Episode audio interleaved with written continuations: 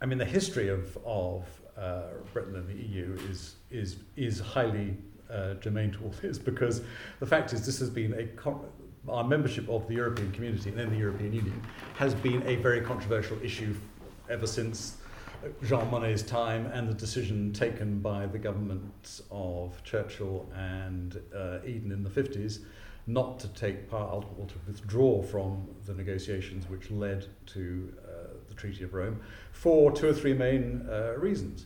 One was instinctive, really, and I think that instinctive factor was very prevalent 2 months ago. The instinctive factor being that as an island, your view of the world is very different. After all, if you set sail from Dover, you may go to Calais or you may go to Cathay. You can go as far as... It's very different. It's very different psychologically from having a land frontier. Also, of course, as an island, much of our history for the previous 200 or 300 years has been about resisting continental encroachment and preventing continental powers combining against us. We emerged from World War II with our national institutions vindicated, whereas our future partners emerged with their institutions either disgraced, as in the case of Germany or Italy, or effectively destroyed. So for them, the countries of the original six, the idea of forming an organisation which had this large supranational aspect to it was because the nation state had lost respectability and lost the sort of basis of its foundations of trust in public opinion. And so the idea of something that was bigger than, greater than the nation state was politically very appealing. It had, of course, a paradoxical effect, which was that in creating those supranational institutions around which on which the EU is based, it actually had the side effect of making the nation state again respectable, because it was a framework within which the nation state could operate. So post-war Germany, because it was bound into the European Community, later the European Union, could redevelop its national institutions and its strength as a country. Also for our partners, because the succession, World War I and World War II, had shown that a land frontier was completely porous, the idea of the frontier as such was much less significant than it was for us, the British, where ultimately the fact that we were surrounded by sea is what saved us from invasion. Then on top of that, of course, we had the fact that we were still an empire, and we had established with the United States a uniquely close relationship as partners in the war, and that relationship continued. It was not a relationship of equals, but we were the nuclear powers, and we shared a language, and we shared a large amount of cooperation on intelligence. So all those things led the government of the day, supported by public opinion, to decide that this European community, with its supranational institutions, which had implications for the sovereignty of our parliament, was not one that we were going to join. And the first person to change their mind over this was Harold Macmillan. He became Prime Minister on the back of the Suez debacle, which showed that actually the relationship with the United States was very much a relationship of unequals, because what forced Britain and France to withdraw from Suez was basically that the Americans pulled the plug on Sterling. So that made us, the British think we should never again get across the United States, but it also made them realise that we were no longer a superpower. And Macmillan's view was that there were two superpowers in the world, the Soviet Union on the one hand and the United States on the other, and that the only way for Britain to exercise power in the world, both economically and almost more importantly politically, was by combining with other countries. And the European Community, founded in 1957, contrary to expectations, I mean, most of the time before its foundation, the prevalent view by and large among civil servants and ministers was that this was doomed to failure, because these were, after all, countries that had failed only about a decade before. And it was only in the mid-1950s that the British Treasury started to say, well, actually, if it succeeds, then we might have to join it, because the pattern of British trade, which had been predominantly with the countries of the old Commonwealth, up to the mid-1950s, Britain's biggest export market by value was Australia, then a country of 10 million people. And it was only gradually that that pattern of trade began to shift. And as it shifted, and in particular after the foundation of the European Community, and the European Community started to develop in terms of growth and started over time to outstrip the British economy, that those combination of factors led Macmillan to change his mind about it, and interestingly to persuade a reluctant Conservative cabinet that they should apply for membership. And it was that negotiation which terminated abruptly at the beginning of 1963 when President de Gaulle of France vetoed the British application. And he did so on the basis not so much of kind of pique at his treatment by the Anglo-Saxons when he'd been the sole representative of the Free French during the war, but more on a realistic assessment of French national interest. After all, here was an organisation which basically had brought France and Germany together again, gave France equal standing with Germany, although the German economy was already more powerful, was also built around a common agricultural policy which was designed to provide export subsidies for French agricultural overproduction. And at that point, 90% of the European Community budget was taken up by agriculture. And de Gaulle saw that if the British joined, we would change that radically. We would change it radically, first of all, because we did look to the United States in terms of the transatlantic relationship, and secondly, because we were a free trading nation. And of course, the essence of the common market was just that. It was a customs union with free trade within a tariff barrier. That was why de Gaulle vetoed, and why he vetoed again in 1967, when Harold Wilson, the Labour government that succeeded Macmillan, again applied to join, again having gone through very much the same process. Wilson's view, and the view of the Labour Party, was very much that the European Free Trade Association, Norway, Sweden, and others with us, a British creation designed in a way to rival the common market. That was Wilson's view, build up EFTA and do some kind of deal with the common market, with the European Community. But EFTA was already too small. Many of the EFTA countries themselves wanted to join. And so the Wilson government reached exactly the same conclusions as the Macmillan government had done, i.e. that for economic and above all political reasons, Britain had to apply to join. They applied to join, again with controversy within the Labour Party for rather similar reasons that had divided the Conservative Party and were dividing public opinion. They applied to join, and again, in 1967, de Gaulle vetoed the British application. And it was not till de Gaulle fell from power that the door was opened, and just as the negotiations were about to recommence, Wilson called a general election. He was 10 points ahead in the opinion polls, but lost to Edward Heath and the Conservatives. And it was Heath, therefore, who conducted the negotiations on the back of a mandate worked out by the Labour government. And opinion within the then Conservative Party, which was, I mean, Heath was Heath was a pro-European by conviction, but within the Conservative Party, there were people in the Conservative Party, even in the 1970 general election, who stood in their constituencies on anti-European platforms.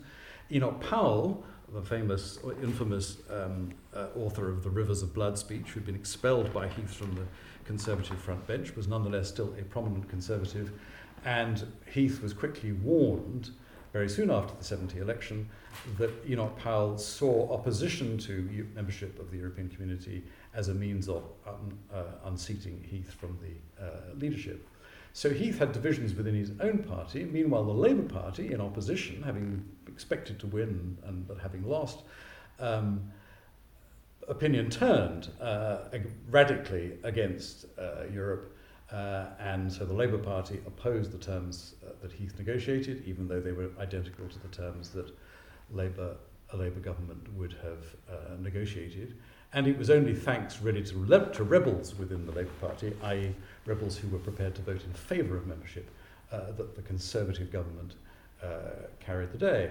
And the only way Wilson could hold his party together, stop them from coming out in favour of a policy of leaving the European Community, was by promising that if Labour were re-elected to government, there would be a renegotiation followed either by a general election and a referendum.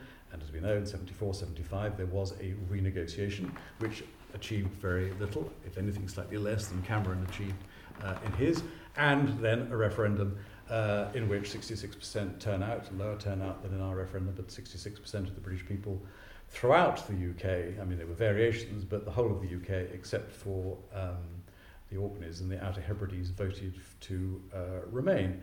And the reason that we then voted for remain were partly economic. The British economy was then pretty much a basket case. A year later, we had to call in the IMF to literally bail us out, whereas the continental economies were doing much better. And also the threat from, the perceived threat from the Soviet Union was a real threat, seen as a real threat, and therefore safety in numbers. And the feeling that opinion polls afterwards showed that people felt that in terms of their future security and prosperity, membership of the European community was better than the reverse.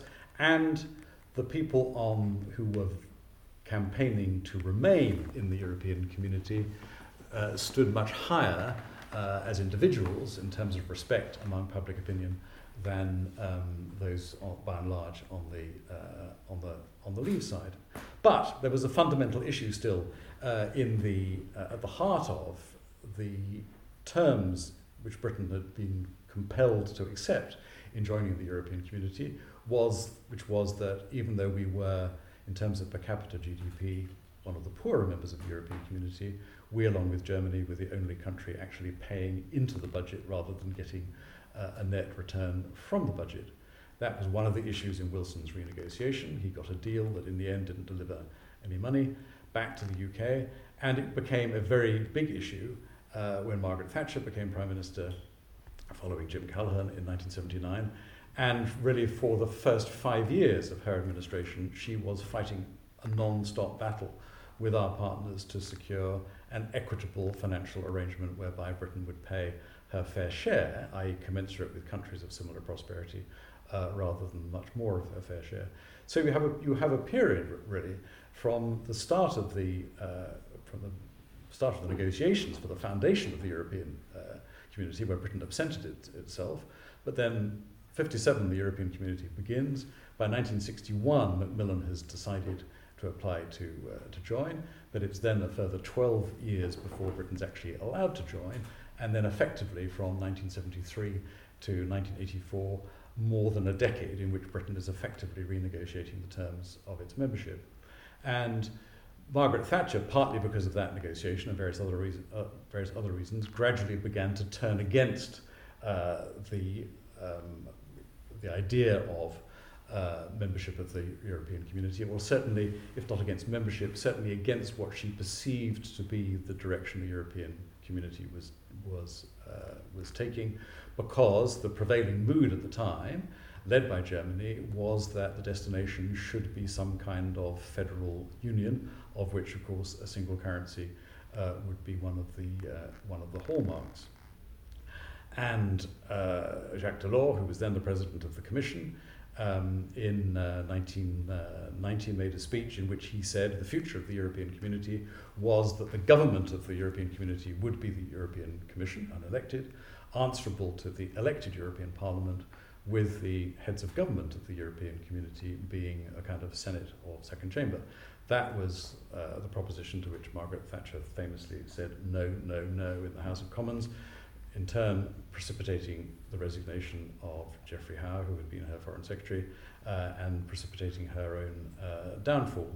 And after her downfall, her successor, John Major, negotiated in the Maastricht Treaty a British opt-out from the single currency, but also the right to opt in if we decided to do so. Margaret Thatcher set herself up in the House of Lords in opposition to her successor, and loyalty among conservatives to the fallen leader became synonymous with anti-Europeanness, and one of those who sat at Margaret Thatcher's feet at that time was a young David Cameron. In the meantime, the Labour Party, which through much of the 1980s, its public policy, including standing in the 1983 election, where it was heavily defeated, was to actually come out of the European community. Under Neil Kinnock, the Labour Party gradually began to shift, not least because the Conservatives were going in the opposite direction. The Labour Party began to shift towards pro-Europeanness, and when Tony Blair was elected in 1997, it was massively on a pro-European platform. So what I've tried to do, really, is give a sense that this argument that we've seen played out rather decisively has actually been an argument that's never stopped, really, throughout most of my lifetime. And if you look at opinion polls throughout that period, they've always been like this in terms of, was there a majority in favour of being in, or was there a majority in favour of being out? At a time where, until probably the last decade, opinion polls in all the other European community and then European Union countries were overwhelmingly in favour of staying in. So that's why, in a sense, it's not to me a total surprise that we got to where we did on the 23rd. Plus, I think, the spin doctors for the Remain side, and I did a lot of campaigning, so I'm one of the people who failed to deliver the result, but the work done by the Remain side in focus groups and so on, they were very clear, and they were accurate in this, I think, was that this was indeed going to be, long before the Leave campaign came up with the Take Control slogan, that this was about control, that in a society where people had experienced, first of all, 9/11, then 7/7, then a kind of terrorism which we'd never known before. We'd known IRA terrorism, but it was of a very different kind. And this inability to get your head around the notion that people from prosperous, well-educated backgrounds, young people, could be seduced by ISIS, that kind of fear of the sort of terror within your society. That on the one hand, the collapse or near collapse of the banking system in 2008, either people who should have been the epitome of trustworthiness proving to be the least trustworthy, and everything that followed from that, including, of course, recession and then years of austerity, all that and the whole issue of global insecurity with the rise of aggression in Russia again, all that was leading people to want to take control.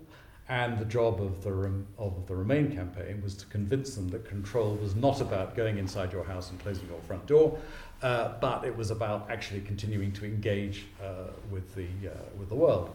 And as we know, that argument didn't prevail, and migration was the principal manifestation of it. But it was a manifestation both in its own terms, as it were, in terms of the perceived impact of migration, but almost more as a kind of symptom of all these other things. And I met quite a lot of people in the campaign for whom migration was the most important issue, even though some of them were from areas where they never saw a migrant of any nationality and didn't actually care how many migrants there were as long as we, the British, were in control of our own frontiers. And for those people, being in control of your frontier was one of the defining things about being a nation state. And if you are an island and you have that perception that you can control your frontier, it obviously has perhaps more of a psychological impact than if you live on the landmass of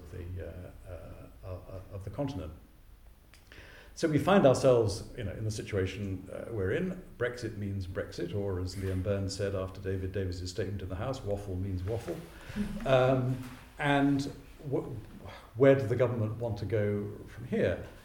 I think what David Davis was saying the other day was basically, first of all, Article 50, we know, won't be triggered this year, but he came pretty close to saying that it will be triggered early next year. That means a 2-year negotiating period. He came pretty close to saying that Britain wouldn't seek an extension of the 2-year period, because although it would be open for us to do so, that requires the unanimous consent of the 27 other members of the European Union, which A, is possibly unlikely, and secondly, of course, it means every single one could say, well, of course, we will agree to extend, provided that you make this or that concession. I think there was some advice from the civil service that triggering Article 50 should be postponed until after the German elections, which makes sense because we're likely to have a kind of phony war with elections in the Netherlands, France, and Germany next year. But for political reasons in the UK, as well as political reasons on the continent, I think that is not going to be possible. David Davis also made clear that one of the various off-the-shelf solutions, the Norway solution, the Swiss solution, etc., is not what we're going for. Something we hope will be unique for the United Kingdom. And it's clear from what he said, and was then rather slapped down on by number 10, that this is the big trade-off. The trade-off is between what we, in continuing either membership of the existing single market or privileged access to the single market, and what concessions do we have to make, the principal areas of concession being one in terms of freedom of movement.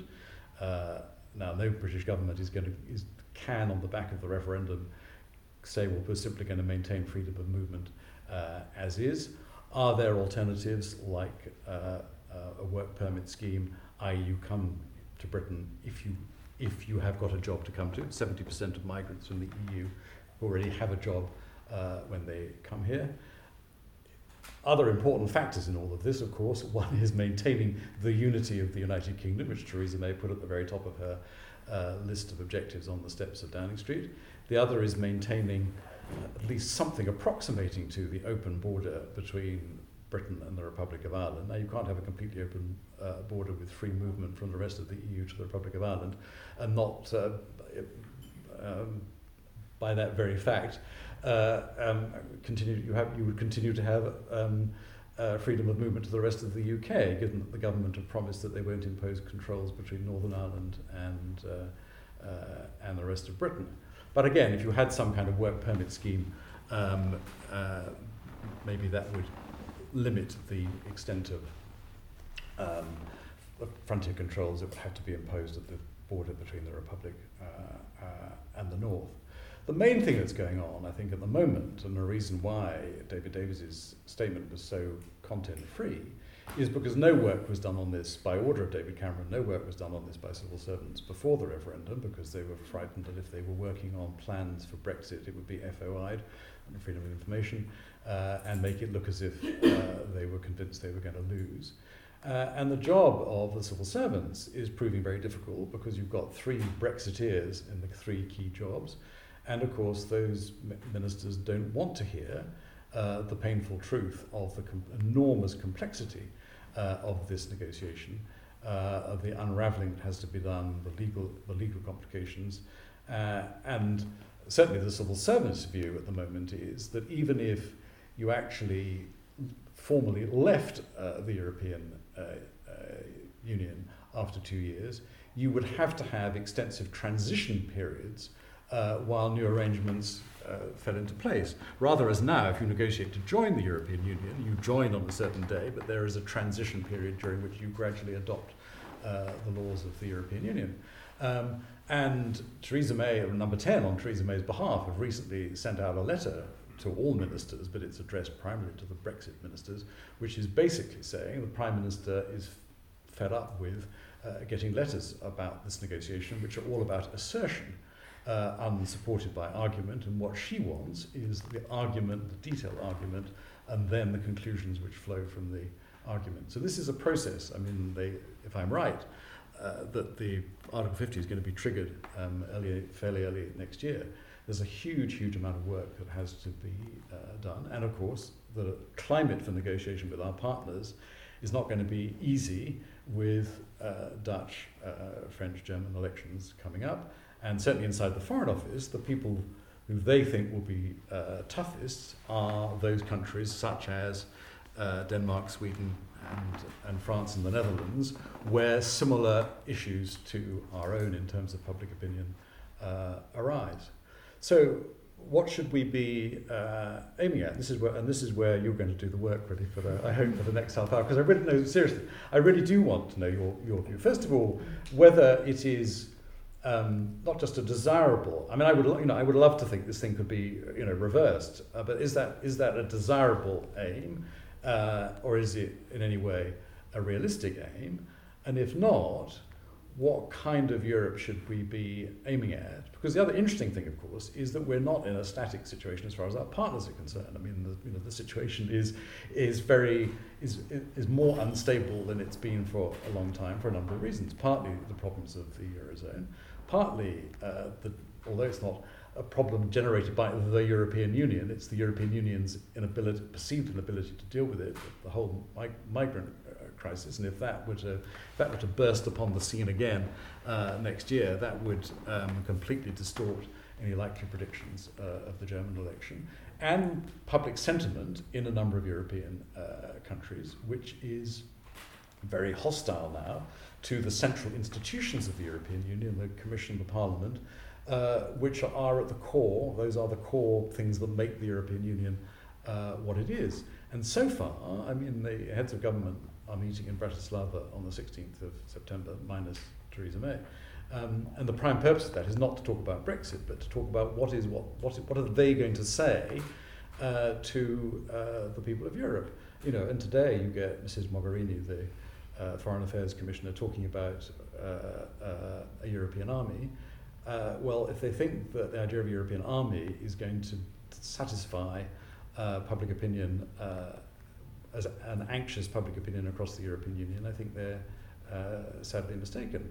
I mean, President Tusk, the Polish president of the European Council, to his credit, does understand this. I mean, he's been a careful student of our referendum, careful student of what Theresa May said on the steps of Downing Street, that here is a referendum result which, regardless of the EU bid, led a British Conservative Prime Minister to make a statement on the steps of Downing Street, which you would normally expect to be made by a Labour Prime Minister, not a Conservative Prime Minister. And the question is, have the rest of the heads of government in Europe got their heads round the fact that something similar in their own countries is going on? The best idea that I've seen so far is put forward by a French economist in a group. He's called Pisani Ferry, and his idea is really of a kind of a European partnership. In other words, that you would have a situation in which you would have a core of European Union countries who would go ahead, if they so wish, on further integration, and you would have a country such as Britain, which would continue to be part of the single market, would pay for the privilege of doing so, wouldn't have complete freedom of movement, but would have, I mean, pure freedom of movement is not essential to a single market. Freedom of movement for people to come to work is. So freedom of movement linked specifically to work, and Britain participating, Britain not having a say, a vote on future evolutions of European legislation, but obviously having the ability to at least lobby about future developments of the single market, and a cooperative arrangement on the things that we need to cooperate on: foreign and security policy, climate change, and so on. Now, I think that you might eventually get to such a situation. I think there's going to be a long and acrimonious negotiation to get there. But that's the best idea I've seen so far. But I'd really be like to know what you think. So, you know, starting with, does anybody think we should be instead of working out how we make the best of a bad world, should we be trying to fight against it? Thank you very much.